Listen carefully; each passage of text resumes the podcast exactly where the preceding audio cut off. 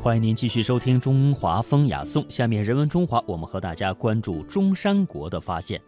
中山国的先民是春秋早期北方游牧民族白狄鲜于人，他们在华夏诸侯兼并战争当中跨越太行山，东迁到了今天河北中部平原，建立了鲜于联盟。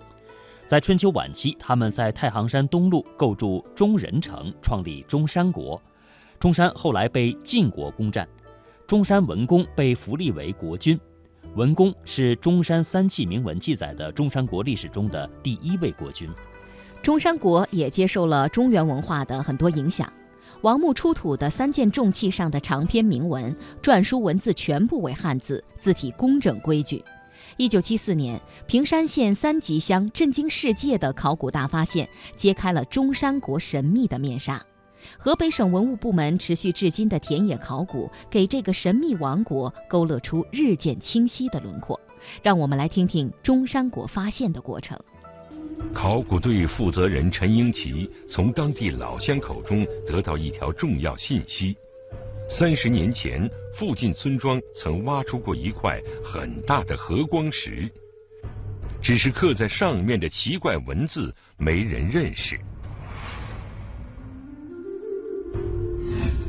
这块被意外发现的和光石上共刻有两行十九个字，它们既像大篆，又像甲骨文。即使是经验丰富的陈英奇，也很难辨认出其中的含义。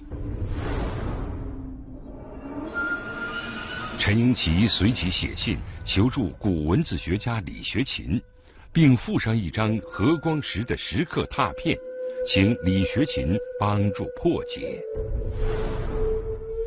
那里面的话呢，他提到一个人，啊，这个人的官职官呢是叫监固，监固是管这个打鱼的事情，一个很低贱的一个官名，啊，嗯，他是游臣，游臣是有罪的臣，呃，他名叫龚称德。呃，他在这守丘看守陵墓，估计呢他是原来是一个很重要的一个大臣，是吧？呃，他他被贬了，这把他贬在那里看守陵墓，啊，这就是何光石的这个最主要的一个内容。平山县三吉乡是太行山路与河北平原交界处一个普通的乡镇，但是在当地人心中。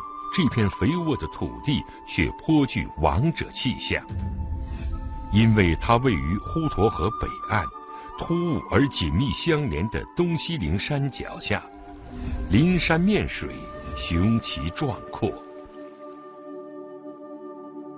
当年，根据陈英奇在信中对何光石出土地点周围地貌的描述，李学勤判断，这里。或许就存在着当地百姓相传的古代亡灵。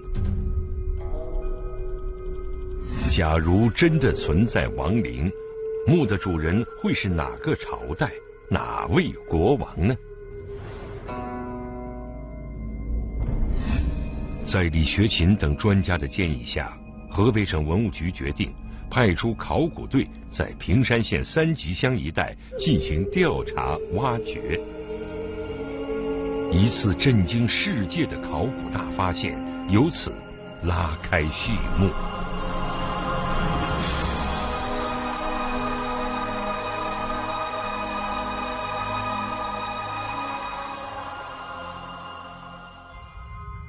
从一九七四年开始，河北省考古队对平山县三吉乡灵山脚下的古墓群进行考古发掘。经过多日艰苦的挖掘，位于穆家庄村西这座古墓的高大封土被挖开，一个中字形大墓呈现在考古队员眼前。考古常识告诉他们，这最晚也是战国时期的一座王侯级别的大墓。他们兴奋地开始清理大墓中央的主墓室，但结果却令人失望。墓室棺椁不仅被盗掘一空，而且还有被火焚烧的痕迹。这天下午，就在考古队准备草草收场的时候，一位民工在大墓的东南角突然一脚踩空，一个大洞露了出来。一个民工往上一踩，哎，他往前面一踩，一个脚，嗖个下去了，吓得他呀！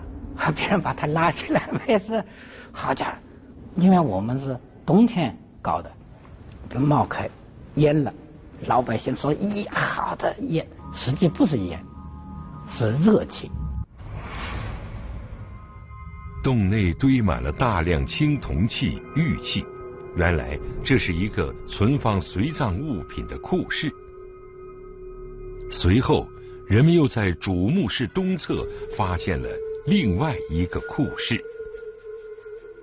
尽管从这座大墓出土了大量器物，但是并没有文字能说明墓主人是谁。人们在期待着更大的发现。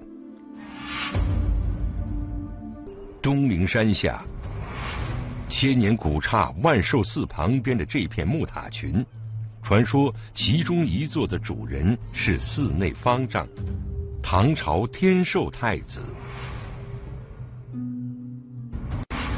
紧邻东陵山这两座高大的土丘被称作双灵台，传说是前来寻访太子的两位唐朝宰相的墓地。也有一种传说。下面安葬的是一代雄主赵武灵王。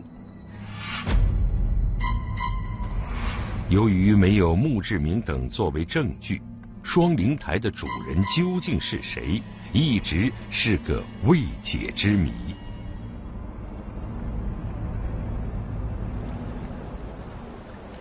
一九七五年春天，当双灵台西侧的土丘被挖开。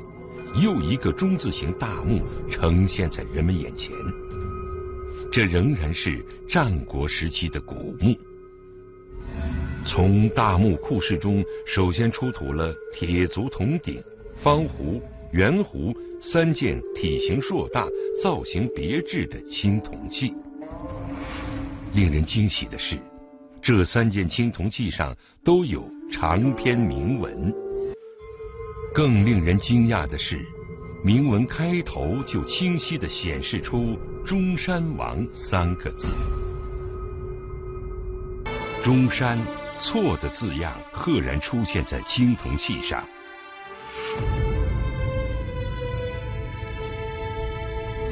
在确凿地表明这座大墓是战国后期中山国的陵寝。大墓的主人是中山国的国王错。